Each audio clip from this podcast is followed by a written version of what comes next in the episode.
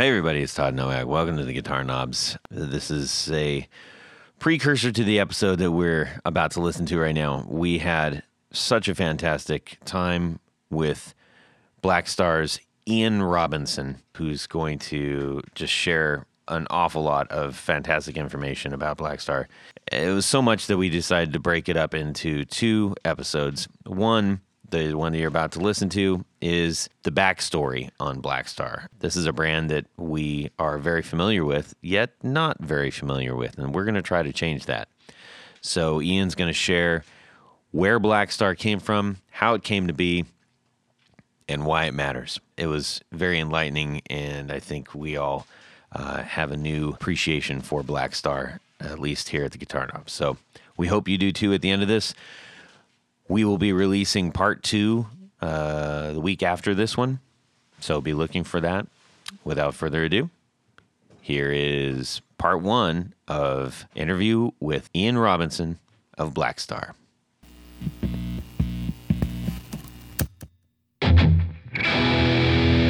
Hey, welcome to Guitar Knobs, the guitars, gear, noise, and nonsense podcast, hosted today by these knobs. Tony Dudzik, Picadian.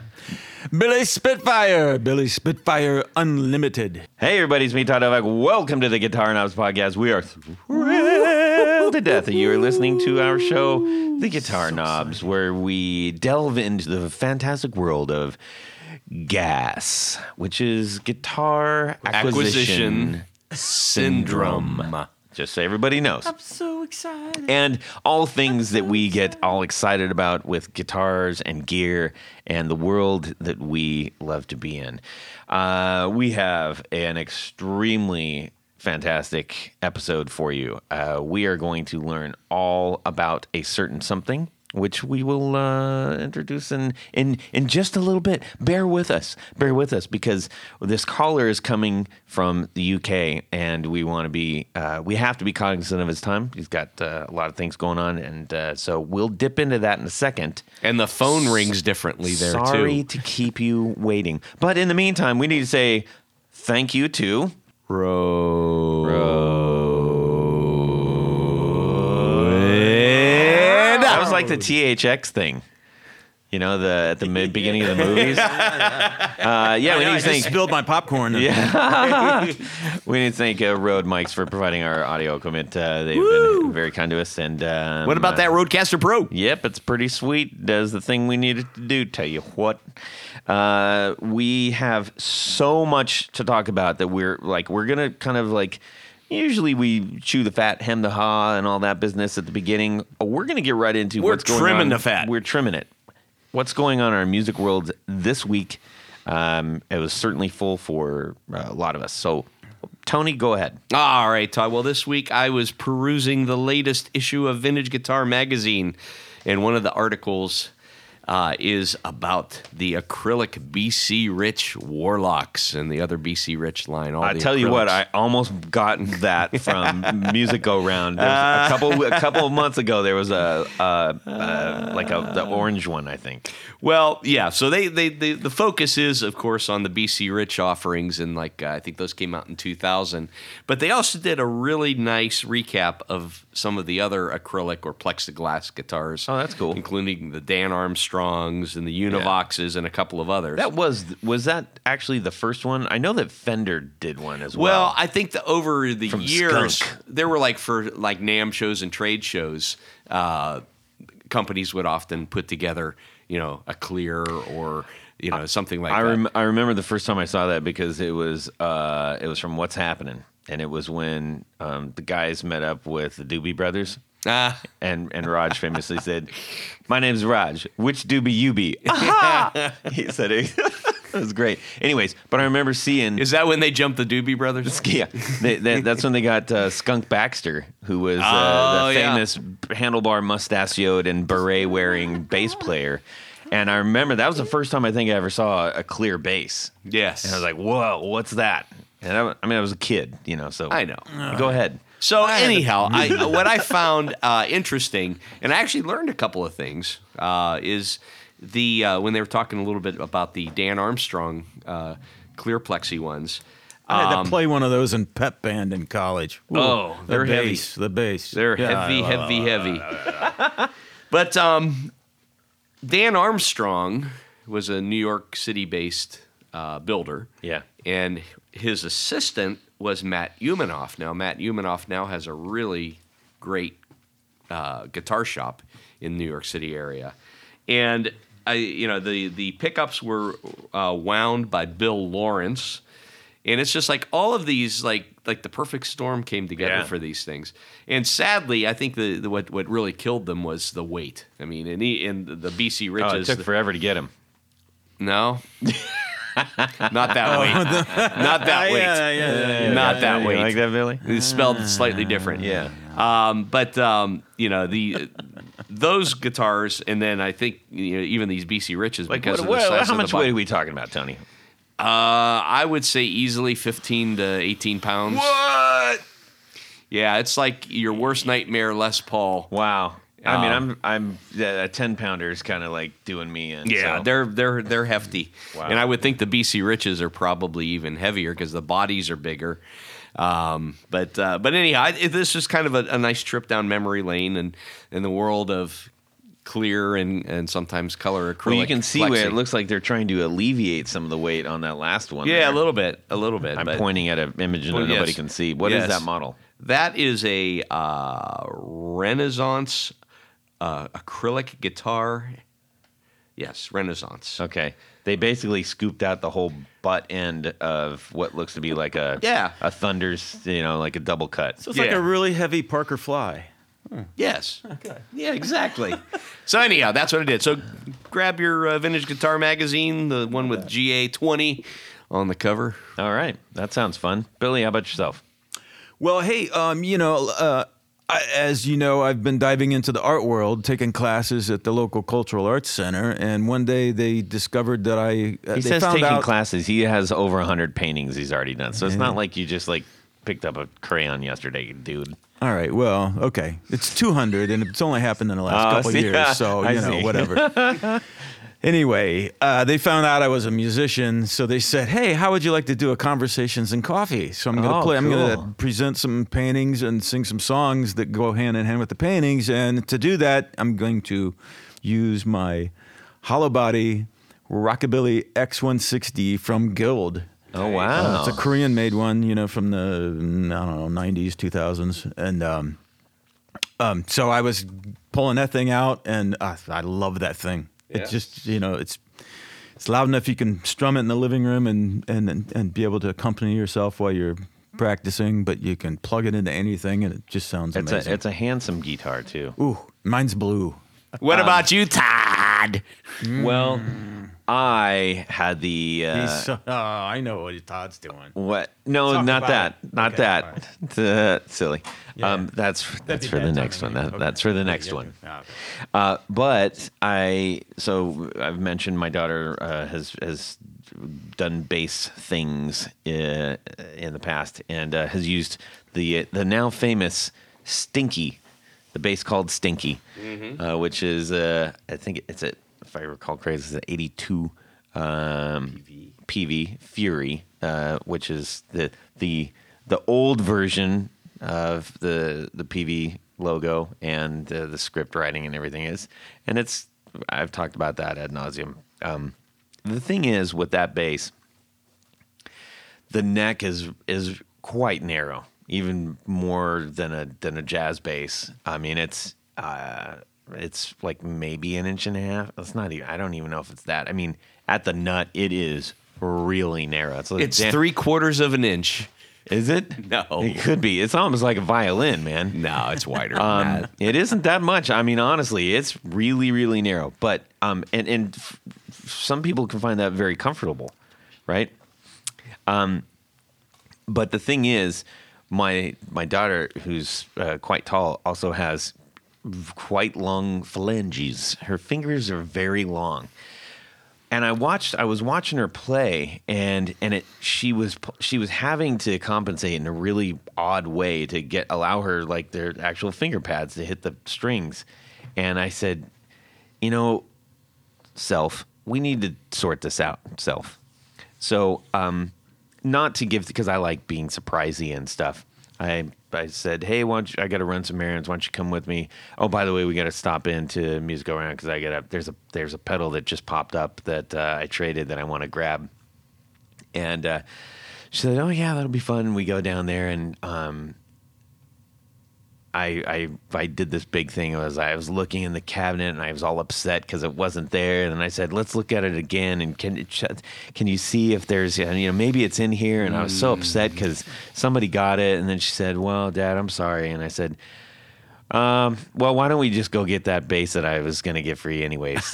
and she's like, "What?" so we went over and we played a bunch of the basses and stuff and. Uh, we picked out we picked out the one that made sense, and uh, and then she said, What "Wait, so what about your pedal?" And I said, "Sweetheart, that was just a big ruse. I just wanted to surprise you." And so she got her very first guitar, and Nice. it, it's uh, it's a Squier P bass, and it's it's solid. It's it's it's perfect for what she needs. Yeah. and Can't um, beat a P bass. You can't. I mean, it's great, and it's in fantastic condition. Uh, it didn't. It was like it was totally affordable. Uh, but I said, you know what we need to do, and guess who we saw there? Steve. of course, Steve. We saw Steve, who was on the show for our guild. Uh, That's right. Uh, no, Gretsch. Gretsch. Yes, for the Gretsch episode. Yes. And so I said, you know what we need to do, and I and I looked at him. and He goes, you need a you need a good. You need a, a, a, a proper custom pick guard on that. Proper. So what we're gonna and and Jane was really excited about that, and so she's gonna go down there, and Tony's gonna show her the materials, and f- we'll figure out which one looks best on it. But and then she goes, now I gotta name it, and I said, what? That's uh, immediately she was like, this is my thing, and I was like, that made me so happy. Um, Anyway, so that happened, cool. and it was really fun. And she's so excited about it, and she was playing it for hours when she got it back, which was great. That's what you want to do, you know. No use playing something if you don't feel good playing it. All right, we have a very special guest on the, and when I say special, I mean very special guest on the line. special guest, who are you? I'm Ian Robinson from Blackstar in the UK, based in Northampton Town. All right, How are you? We are. Well, I think we might be doing a little better than you are. I mean, a little. You might be doing a little better than we are. I, I'm very pleased because England have just uh, just this moment qualified for the quarterfinals of the World Cup. Ah. Congrats. Thank you. We're just about to, uh, in a week's time, we're going to meet our great adversary is the French. So we're going to be playing France. well, just Yeah. just remember who tied you nil nil. Honestly, you were you were great. You were absolutely great. You were the best team we've played, I think. Yeah. Well, it was all Yeah. due to Tony. So Yes, you might have seen me out there on the on the pitch. yeah. Oh, really? Yeah, yeah. Yeah. Well, uh, so as we mentioned, everybody, uh, Ian, who is uh, managing director at Blackstar Amps and has so much contributed to the entire world of Blackstar, as we may, or as we will talk about, may not know about. So, Yes. um, Ian, it is a pleasure and an honor to have you here. And aside from learning more about Blackstar Amps, we've got two really fantastic products that we're going to be addressing squarely. Yum. Yes, indeed. And Great, great, that great. is the St. James line of amplifiers, as well mm-hmm. as a very, very interesting and special product that is called the Billy. The Amped one or the Amped one? Which is it? Uh, I think it's the amped one, but it is an amp pedal, so that's where it came from. Yeah. Yes. Well, there you go. so so we we were doing a, a little I'm uh, amped up about it. Yeah, we were Yeah. doing a little social thing, and and Billy was doing the uh, uh, unboxing, and he goes, "It's the Amped one," and Tony and I both said, "No, no, no, it's the amped one," and he goes, "Yeah, but it's an amp pedal," and I'm like, "Oh, that's a good point." so, anyways, Yeah. more about that to come. Clever. Um, please, uh, if you have a chance, go to Blackstar Amps online and and and see get yourself some familiar with the St. James line and the amped one. We'll just we'll just go with amped one for the for the podcast. If, if people choose to say tomato tomato later, that's fine. Um, so w- one thing that I think is really I, at the top of my list to discuss with Ian, as, aside from these amazing products, is, and we've been talking about this behind the scenes with him and his team, is that we have we have the opportunity to talk directly to, you know, a one of the key creators of the Blackstar brand and all the offerings, who has a storied background that we're going to dig into, and before we do that, I just kind of want to address something like right out of the gate, if you don't mind, Ian. So, our internal team here and uh, and your internal team, we discussed that Blackstar Amps is one of those uh, amps or brands, I should say, brands that it just it just it wasn't there, and then it seemed to be here and it, because most of the amps that we're um, familiar with have kind of always been there. Yeah. People tend to be skeptical of oh a, a, a spaceship landed and here's this thing you know so there, there's there's a skeptibility uh, skeptical skeptical ability What is We come in peace. Skepticism. Skep- I don't know. Skepticism. Thank you, Billy. That's exactly the word. Um, especially in a landscape that has storied titans of of audio and, and, and music. it's really ironic that you know we as a team and as a, as a gr- company we are so unbelievably passionate about what we do but i think we get dismissed far too easily especially in the states you know by people you know i don't know it's easy for them to just dismiss us for some reason because it it's uh, they- don't really understand the story and the history Exactly. and the, you know the, the expertise that we have because we have a lot and it's uh, not just me i got a great i've got a great team Well, I remember going in. I think the first first time I saw it, I, I think I was nosing around Guitar Center, and I was like, "What's this?" And I was like, "That's cool. Blackstar sounds really cool. What is it? What? Why? What does it sound like?"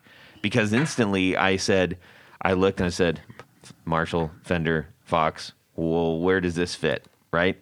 And I, I'm Yeah. I'm simplifying for purpose of conversation, but when I was initially talking with one of your team members, Ollie, uh, who's been fantastic, by the way, your whole team's been great. I was really excited because I was like, this is something we don't know a lot about. We're very enamored with the backstory, whether it's Joe Garage Builder, who's got three pedals out, or Blackstar amps. So, with that big setup, in an effort to give some element of emotional connection and signature to understand what, what does Blackstar mean to us as guitar players in our guitar world. Uh, could you shed some light on on the backstory of Blackstar and as well as yourself?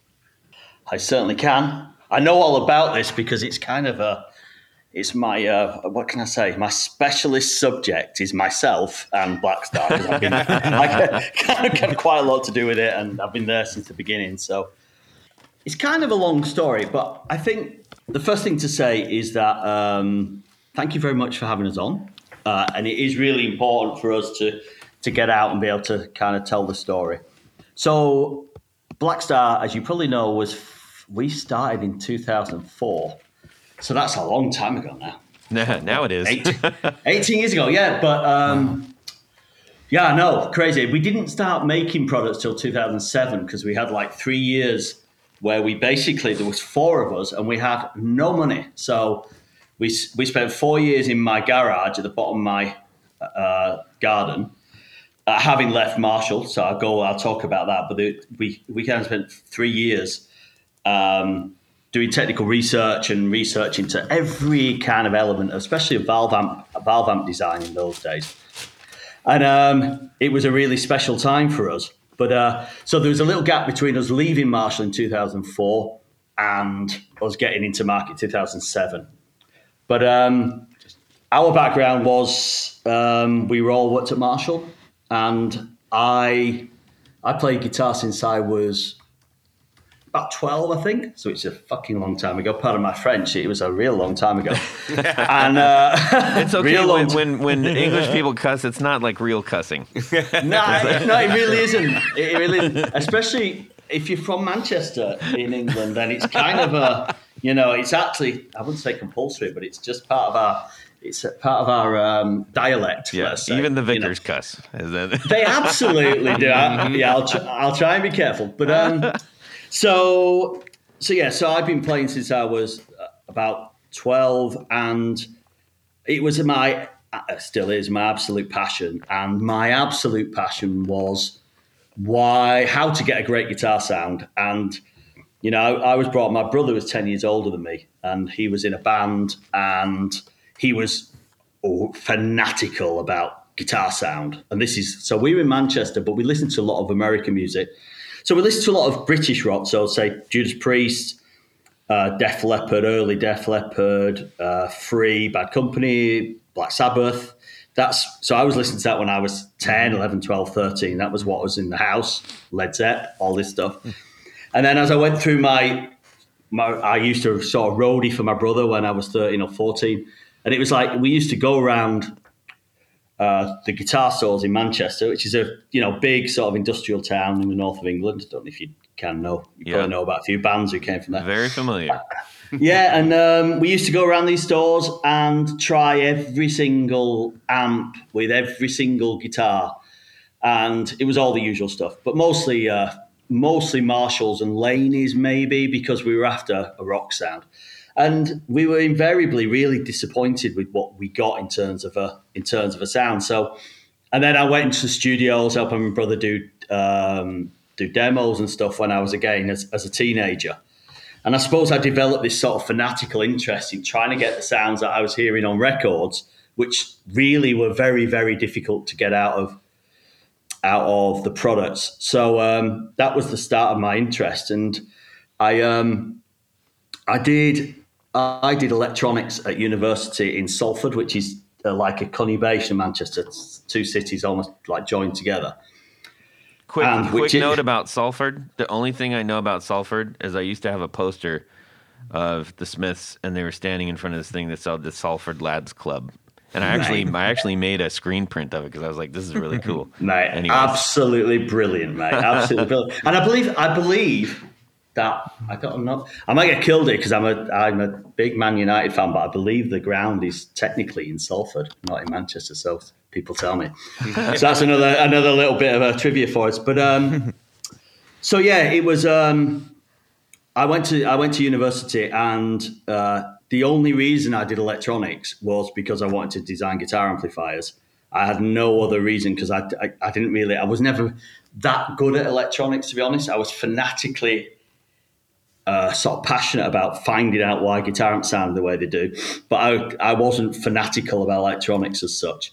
But um, so I did four years. I did like an audio course, and then I did just standard electronics, or whatever you want to call it, at Salford. And then at the this is where it kind of gets interesting. Is that at the end of that period, which was 1996, a fucking long time ago again, half my life ago, uh, I was passing the notice board and I saw an advert for um, for for um, design junior design technician or something at Marshall Amplification.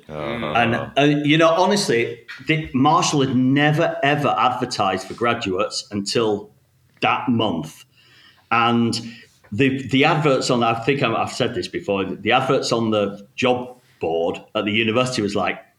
British Antarctic survey require technician to live in the Antarctic, or it was like, it was like honestly, it was like uh, international vacuum clean manufacturer requires microprocessor engineer to design, and it was just the worst jobs in the world.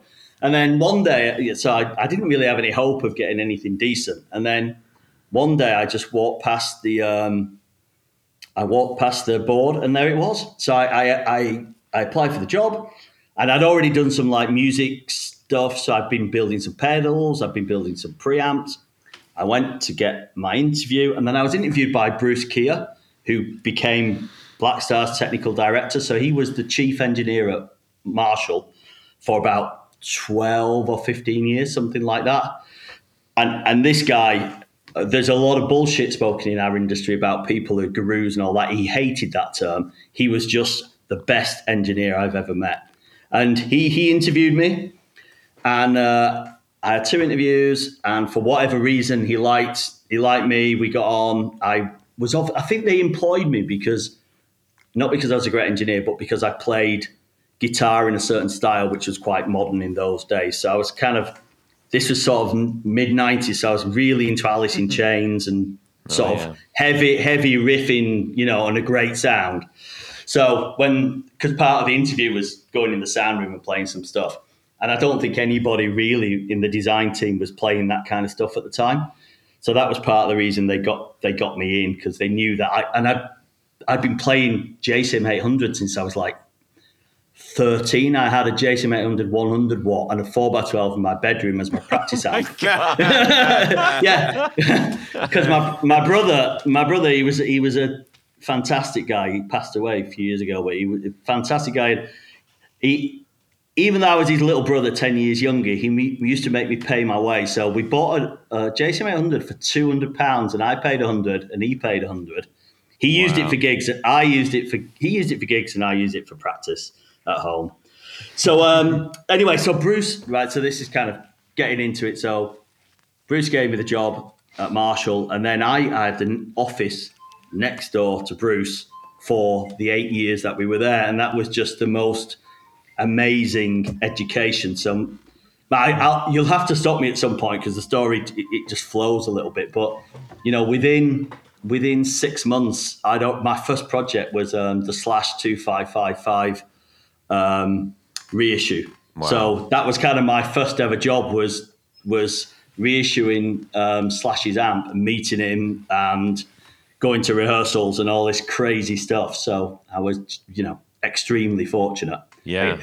You know, so that's that's where I Quick started. question on Yeah. that. Um, Yeah. Do you think that entering into um, an amp that might have had a much higher uh, profile or, or visibility as opposed to like, you know, a, a, a reissue or, or like a, some little combo or something like that, did that give you a, a leg up there?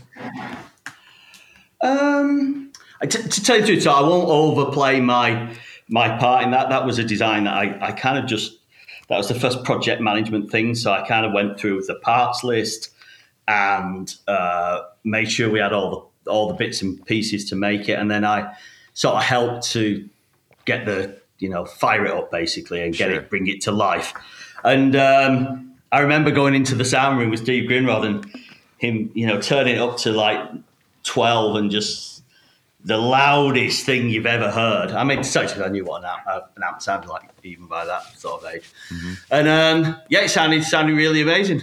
I mean, I don't know if you know, but it's also got some diode clipping in it, which is something that we get slagged off for. But funnily enough, so's that amp. um, because I, I, it actually does a thing which is quite useful in that it's part of the sound of the slash reissue is uh, or the original slash amp is that it has some LEDs in it which uh, which are part of the sound.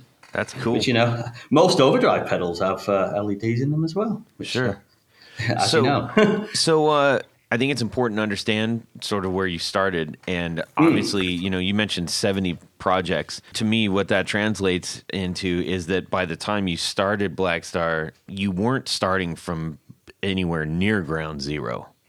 no, no, no, no, no, no. And to be honest, um, especially Bruce. So when Bruce started at Marshall, he'd already he he was um, born on a BBC uh, radio relay station in um, in Singapore and in Malaysia. So he was literally born into literally born into electronics, and he used to tell me these stories about how when he was a kid, his dad, when he was probably less than 10 or around 10, you know, he, he wanted an amplifier, and his dad just basically said, Well, in that corner over there are a load of electronics components, and you're going to build one yourself. And he just, he basically, from a very, very early age, he, he, he was around Valve Electronics. So by the time he came to Marshall, when he was probably in his I guess because I was 26, so I guess he was about 30, 30ish when he started. He'd already designed lots of amps, and he worked for some small kind of boutique um, companies in the north of England, and um, he already had an encyclopedic knowledge of, of electronics. So the thing with Bruce is that he was um, different than any other electronic designer that I've ever met, in so much as he he was completely I can't really explain this, but you could say fluent in electronics. Mm-hmm. So when I when he used to design a circuit, he would he would not have he didn't tend to need to have reference circuits. Do you know you or I, if we write a letter, we're fluent by the time we get, you know, to the end of school, we're pretty fluent in English and, and using letters to form sentences and sentences to form paragraphs. Well, Bruce used to be able to just sit there with a blank piece of paper and design pretty much any electronics product. And I'm talking not just valve stuff, but he could do all the digital logic. He could design microcontroller circuits. I mean, when he was at Salford, so he went to Salford, he designed um, a digital delay unit just because he wanted to and he thought it'd be fun. And that must have been in about 1990, something like that. So probably before Alesis, before um, the Peavey stuff, you know. Mm-hmm. So, mate, and there's a lot of people, and the thing with him is he was um, absolutely no bull sort of person, and he he really hated. Oh, what can I say? It's, hate's a strong word, but he had a real issue with a lot of people in our industry who purport to be experts and purport to be engineers, but they're not really. They they read on the. I mean, nowadays they read on the internet and they they tweak and they tweeze their products, and that's fine and it's great. But Bruce used to have a bit of an issue with that in terms of they don't generally understand exactly what's going on with the electronics. And he used to have this thing about valve amps are not black magic, they're not witchcraft, they're electronic components which can be understood. And that was kind of so when I was trained by him, I was so lucky. I had I had eight years at Marshall working with him every day. And I could go to him with any question around any audio circuit, whether it's valve, transistor, FET, anything like that. And he knew the bloody answer. It was amazing what he knew. Um, and yeah, anybody else who who worked with him, who was you know privileged to work with him, will tell you the same thing. He was a bona fide electronics kind of. He'd hate me to say it because he's just not like that, but he was a he was a genius, and he he was behind some of the some of the sort of latter when we were there, some of the things that made Marshall famous, I think he was behind the scenes with some of the clever stuff. Mm-hmm. So there were more there were more famous engineers at Marshall, but he was the one, the really clever one who they turned to if they were in trouble, sort of thing. Mm. So uh, yeah, so that was so our, what happened is we went on this journey at Marshall. It was bloody amazing, and we we designed lots of products. We we the four of us it ended up four of us who founded Blackstar. So it was me and Bruce, Richard and Paul.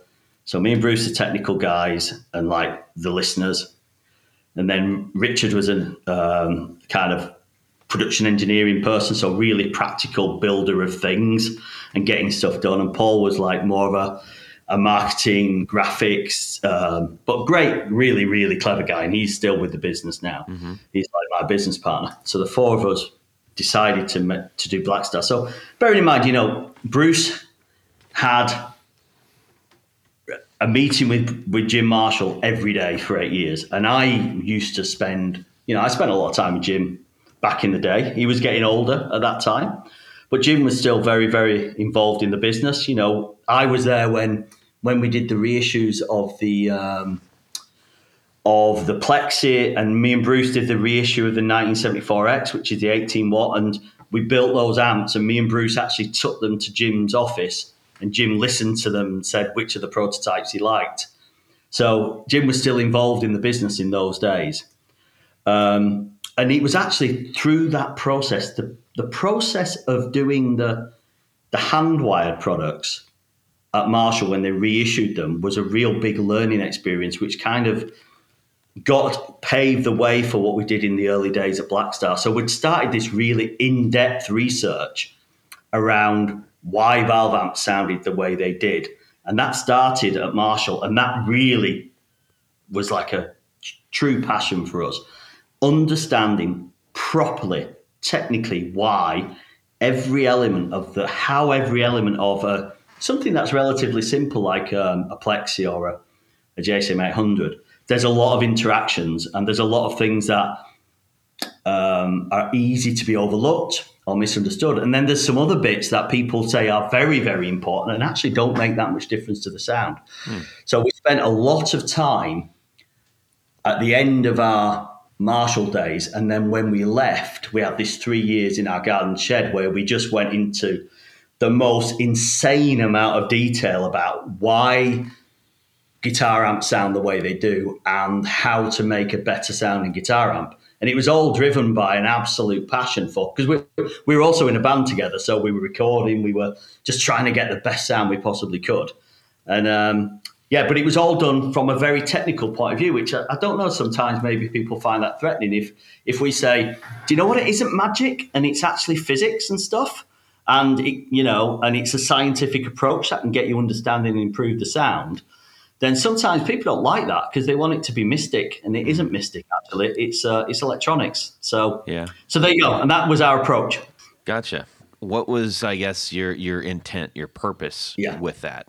So we were kind of um, embarked on this journey of of kind of discovery. So I, I just try and explain a little bit about the the level of detail we were going through. So that original research project was really a lot of it was based around a JCM 800, my 2203 actually, which is some exi- exists somewhere, but it's like a real Frankenstein of a thing.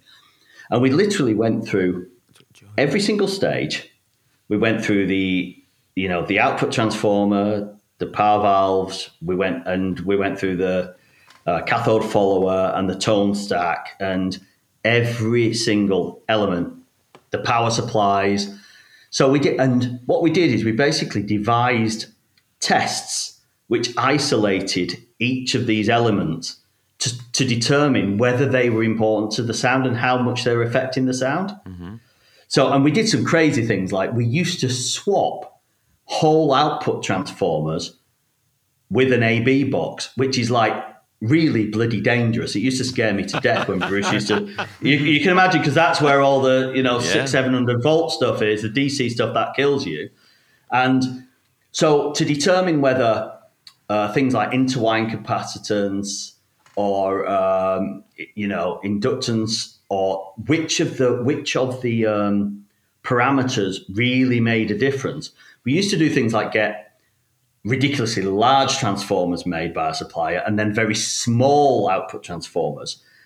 We'd measure exactly all the um, we'd measure exactly all the the parameters, and then we would list we'd do A/B tests to to listen to which of the parameters was affecting which sound because there's a lot of stuff that the theory says will be important but sometimes in practice it isn't and actually that's where we found that was that test in particular was one where we found some really interesting stuff that we we do on blackstar amps that nobody else does um, so that was the test that we did at marshall and then in the garden shed so we were going through this process of elimination and experimentation and the, the massive thing for us was it was all about benchmarking, A B testing.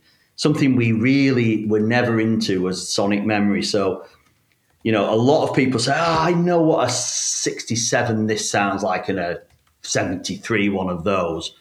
And actually, mate, that's not quite often not true. Unless you have an AB box to listen between two circuits, it's very, very difficult for for people in our experience, and certainly for anybody I've ever met, to truly be able to remember exactly what a circuit sounds like. You might be able to get a flavor.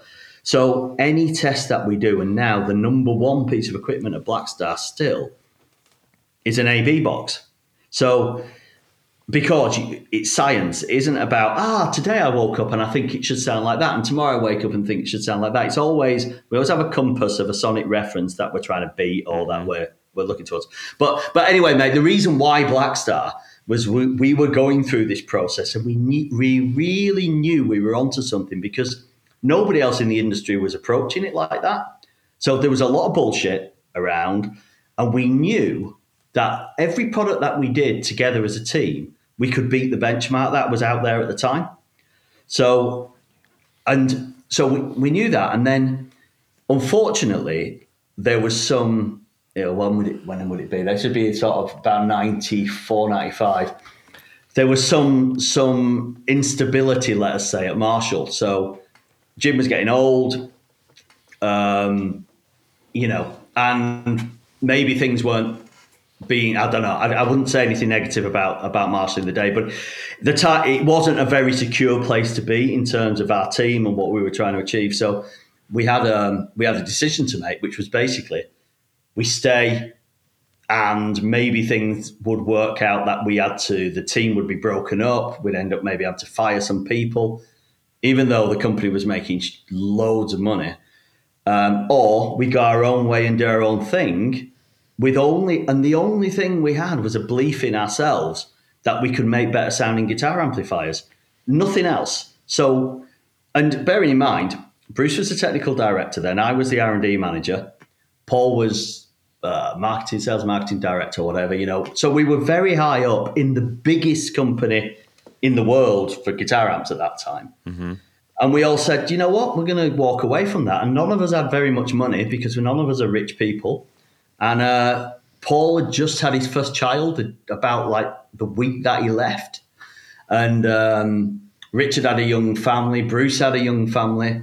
And we went out just on a pure belief that we knew we could we could do better than the state of the art in terms of guitar tone and the flexibility that amps could do. And we felt that bit about really understanding why guitar amps sounded the way they do. We we had to complete that. It was like a mission for us, you know.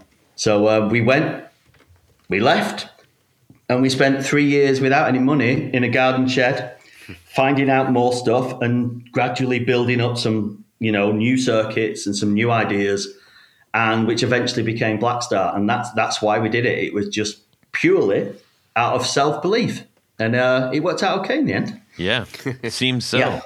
yeah, yeah, yeah. Hmm. I have a question. Yeah, uh, yeah. So, who is Blackstar intended for? What what kind of player is are, is your target market?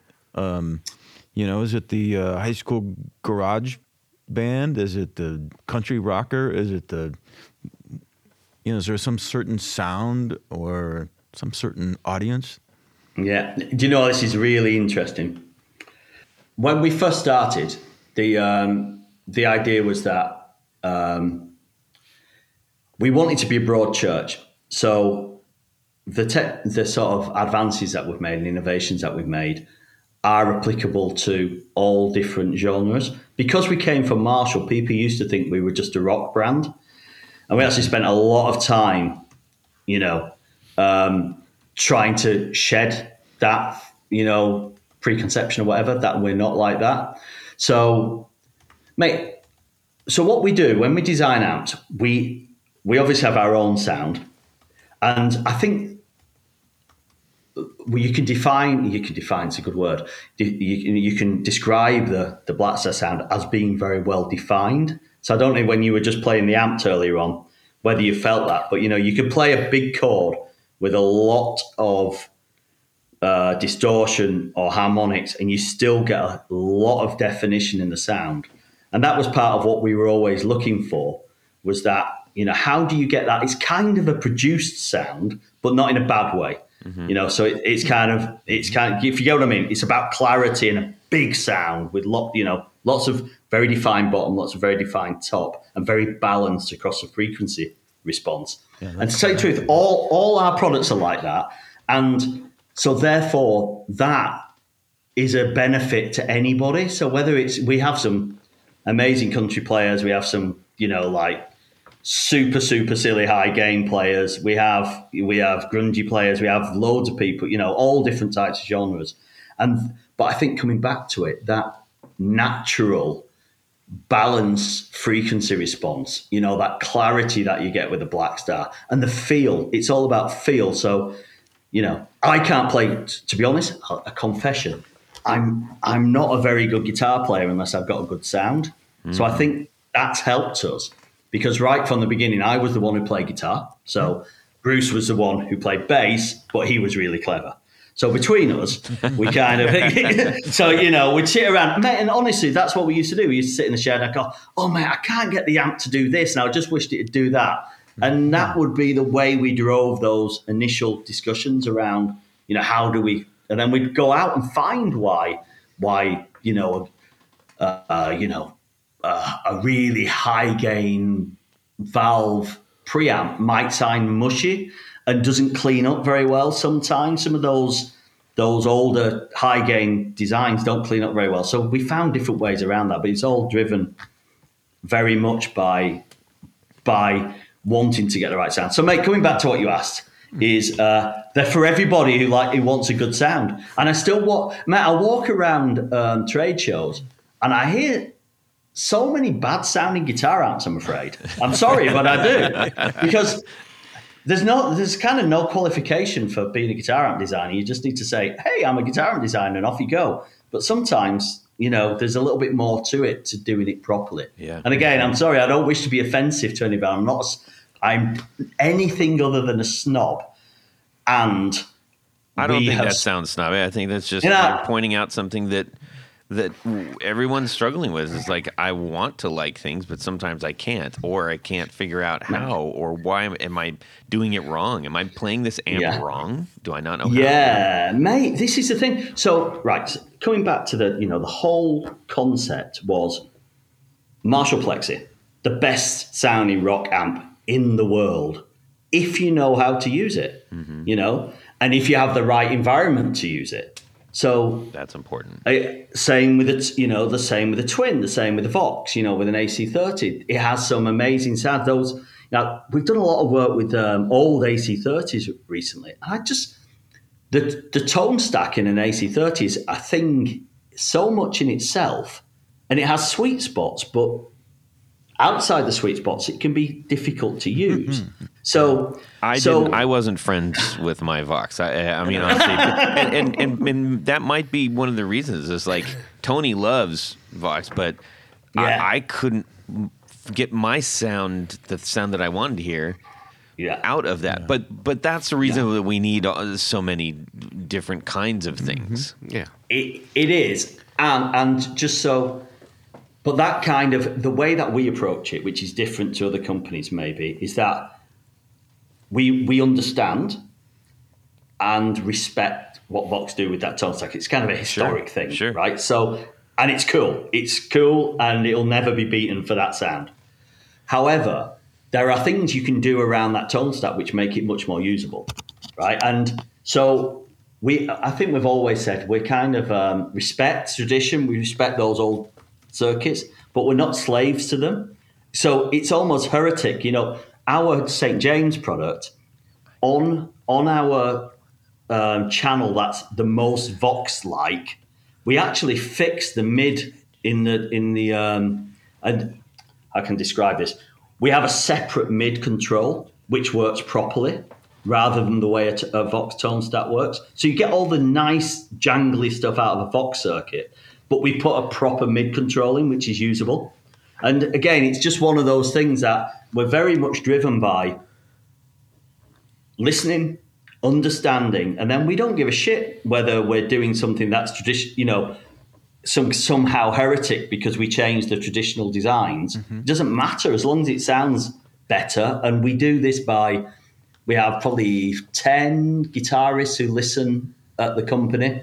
You know, there's 40 of us, and there's 20 people in R and D who every day uh, are designing and listening to guitar amps. And we listen, and enough people think we've improved something, then we'll use it, and we don't care whether it's generally we don't care if it's a valve, a transistor, a FET, a diode, a piece of digital software, whatever. We don't care. Yeah. The the thing is about trying to get that sound. So one thing I would say to people who listen to to us is um, all our products sound good, because we make sure they bloody do. And it, it doesn't T-shirt right and there. That's a fair, Hey, that's a fair Well, you know statement because every Black Wait. Star I've played through is it has a very consistent sound uh, across Yeah. all volume ranges and across Yeah, you know all yeah. of those tone controls. Yeah. Yeah, yeah. Yeah, mate, and, and we um, our amps sound different because they are different. So all our all, all our circuits are different. You know, they're from the bottom up, and it starts with that original design philosophy, which was understand, improve where you can. If you can't improve it, leave it as it is, because it's not about us saying, "Oh, we designed this, we designed this." It's all about getting the right sound for the end user, mm-hmm. and that's that's why some people maybe don't get on with us in and our our philosophy because it's kind of heretic.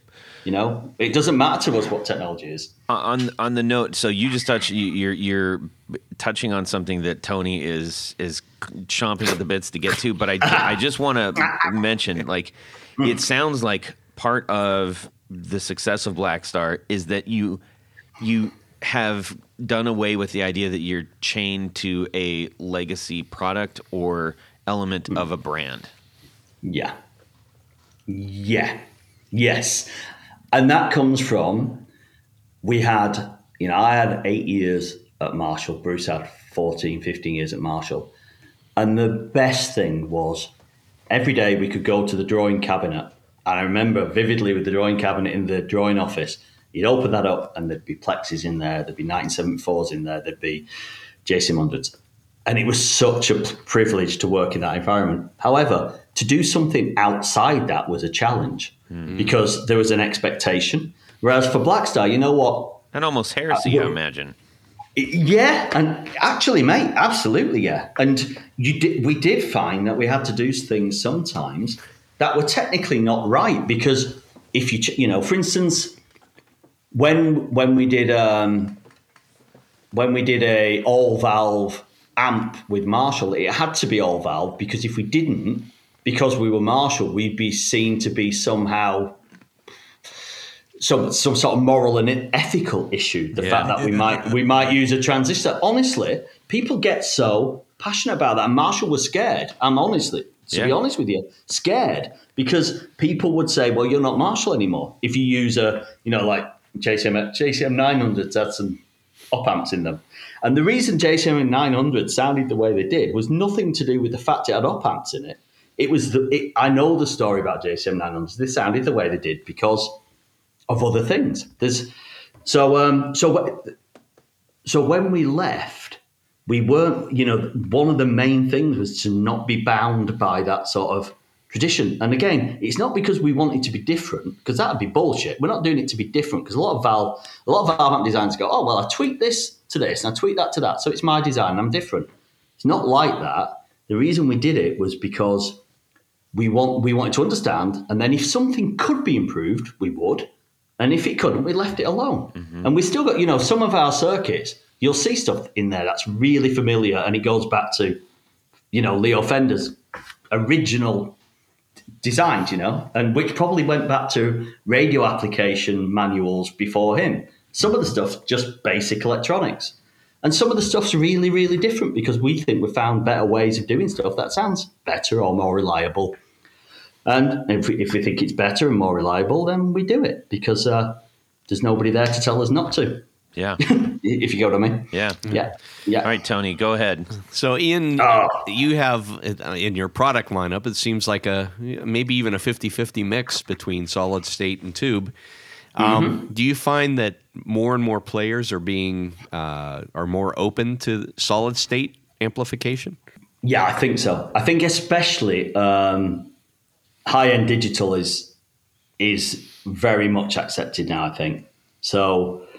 Um, when we started, even when we started, um, digital was seen as kind of cheap and flexible, and now actually, good high end digital products are seen as some of the best sounding, most practical products around. So I think that's really, really changed. And the, the standard of digital products has really, really improved over the last decade. Um, however, there is definitely still a place for for valve products. And I think some sometimes the the technology requires you to simplify things because to do very very complicated things in all valve or valve technology is just gets just gets impractical. So it makes you simplify things, and I think that's why people still like valve tones because um, the circuit um, the signal path tends to be more simple. So therefore, it sounds more open sometimes, and you could say you know and more dynamic because it is. Valves are extremely dynamic, you know, in terms of headroom and in terms of um, impulse response, are extremely dynamic devices.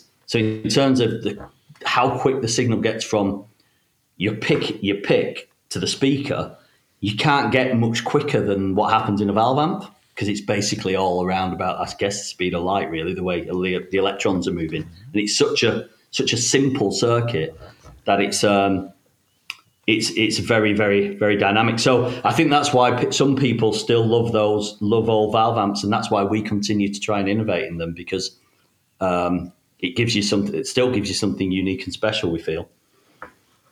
Now, I think you just touched on a couple things. First of all, Yeah. I didn't. Know, I you. I would think a high end digital product would be a faster response, but what you just said that that made me really think, and that that you explained so much about what a tube does in that in one sentence, and I appreciate that. Thank you.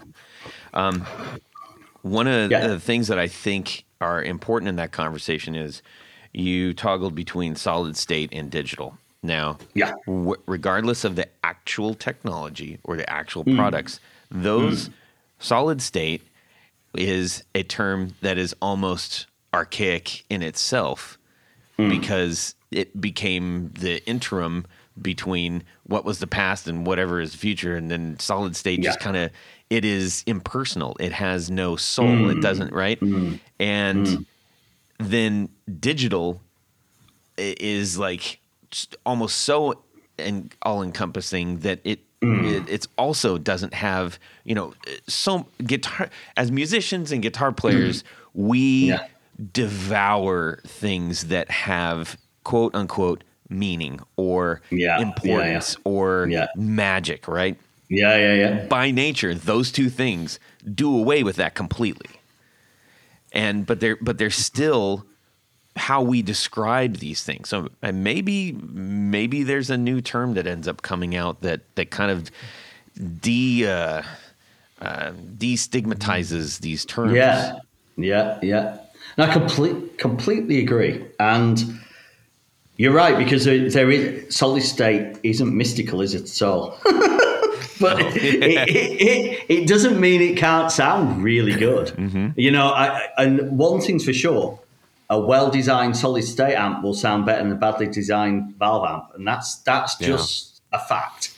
And then and then a well-designed valve amp and a well-designed solid state amp. Well, you know, it depends how much you understand about each of the technologies. Yeah. To be honest, I mean, I, so um, so for instance, in the amped product, I don't know, we maybe don't want to move on to that, but I, I think there's one thing to be said is that when you end up generating a noise at the end of all this, then especially in the digital domain, it, it has to kind of, I think, has to go through some solid state devices mm-hmm. because you can't, even a headphone amp is a solid state device. Yeah. But then if you want to move a speaker, then it goes through a solid state amplifier usually.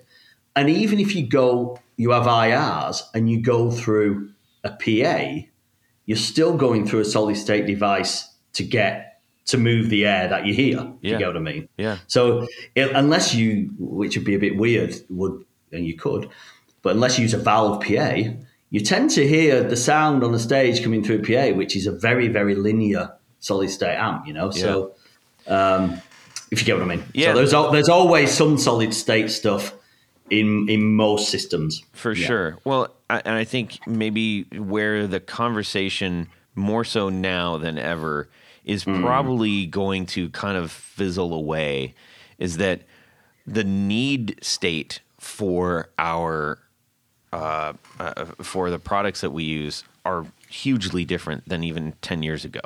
Yeah. So small, you know, you're not playing m- monster amps on stage. You're every like the idea that people are doing recording in their house. Well, they need that you need to be accessible. Things are getting smaller and smaller, or the needs are greater. Yeah. it's just Yeah. changed across the Yeah. board. So. Um, I think some of the products that we're going to uh, get into here in just a moment um, are dealing with that square way, which I think is really brilliant. I did have um, two things while we're still kind of talking about Blackstar as a Yeah, yeah. whole, and I. I really appreciate what, what everything you've said so far because I think it has done a great deal to lift a veil on w- what we know, at least here. Um, Yeah. So, number one, uh, what do you think is the greatest challenge you're facing now as Blackstar? Oh, um, uh, do you want me to be honest? To be honest, Yeah. I, I, yeah. To be honest, do you know what's really difficult is recruiting um, good engineers. Okay. That's really difficult. Yeah. So uh, please go to blackstaramps.com forward slash forward slash recruitment jobs and join the band or something that it's called. Is there a bulletin board at the, at this? There, there definitely is. And uh, to tell you the truth, I've I've personally had a policy with with my team, engineering team, mate. They can. They we're always hiring because it's so difficult to get the right people, and the right people when they come along for our business make all the difference. You know, we've got, like I say, we've got between about seventeen to twenty in in R and D, and we've got maybe half a dozen like really skilled engineers, you know, design engineers. Because, mate, to be a design engineer and know what you're doing, it's four years at university. Then I think it's a decade before you're actually a good design engineer. And um, there aren't many of them around. So I'd say that's probably the biggest, I'd say that's the biggest challenge that we have as a company. Um, the rest of it I've got completely under control, nothing to worry about.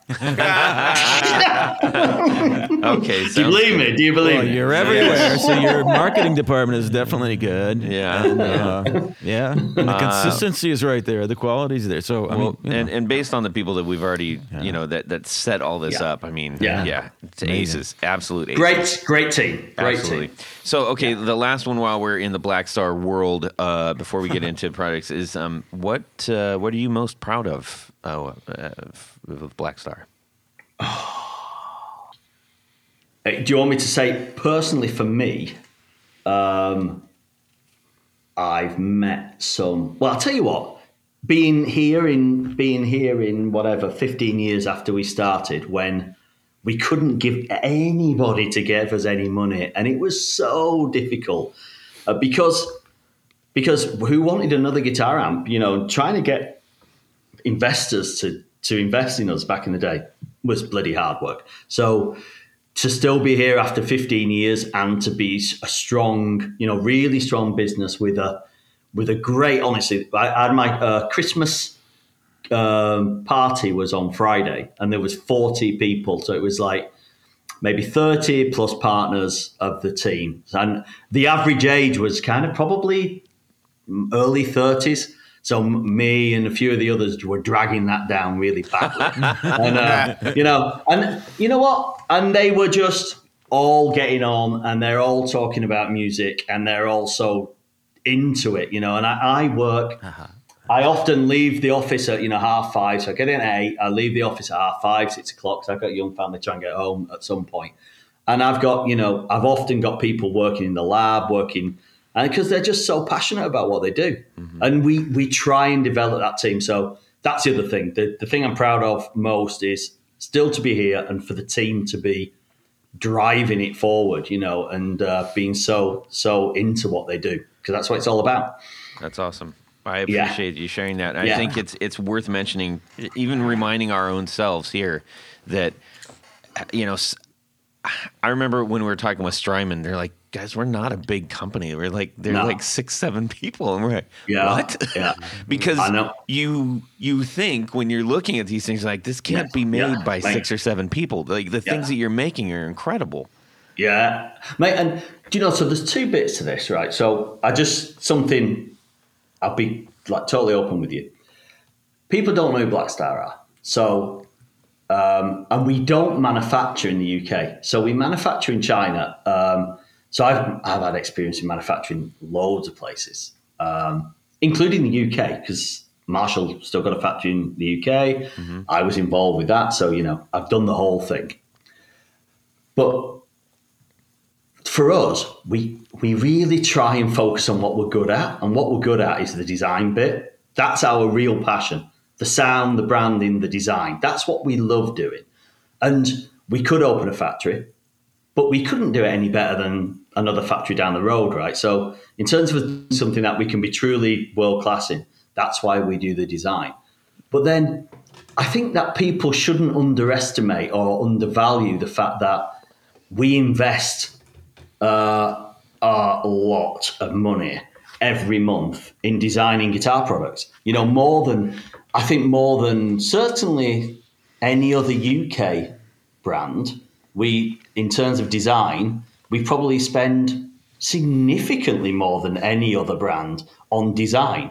You know, so I think sometimes it's easy to knock Blackstar with a, oh well, they manufacture in China and they're this, that, and the other. Well, actually, the reason we do that is because we want to spend our time designing great guitar amps, and we know we can get. And again, this is heretic and it's not very magical, but we know we get amazing quality with our partners that we have in China. They're they're the best, some of the best in the world, and whether it's China, you know, maybe in the future, maybe in the future we'll manufacture in the US. Who knows? Right. As long as we as long as we get a consistently great product, we don't. Again, I wouldn't say we don't care, but it's less important to us it, than, I think doing it's less the important to itself. the audience too. I, I mean, I, honestly, I think that the that the guard of of where is kind of past because it, it, people just want good stuff and they yeah. we I think we all realize, especially with you know, newer generations, that that the yeah. world is so much smaller of a place than it yeah, used to be, and it's you just that's just the way the wind is, you know. Yeah. So yeah. Hey everybody, it's Todd again. So remember at the beginning of the episode, I told you this was part one of two featuring Blackstar. We hope you enjoyed the interview that you heard already. Uh, we certainly did. Uh, hopefully, you can tell we had a blast talking with Ian, and we learned just an absolute ton about this brand that uh, often goes maybe unappreciated. So, hopefully, you have a new, enlightened uh, understanding of who Blackstar is. In the next episode, we're going to talk about two of their really fantastic products that are uh, recently released and very excited about those. So uh, be looking for that uh, after this episode. Thanks a lot. Well, that's it for these knobs. Please visit our Patreon page at patreon.com forward slash the guitar knobs. Visit our website at theguitarknobs.com for all of our past episodes, four on the floor blog, and other good stuff. You can connect with us on social too at our Facebook page and share your gear and stories on our Facebook group. Also, be sure to check out our Instagram at Guitar Knobs. Catch you next time.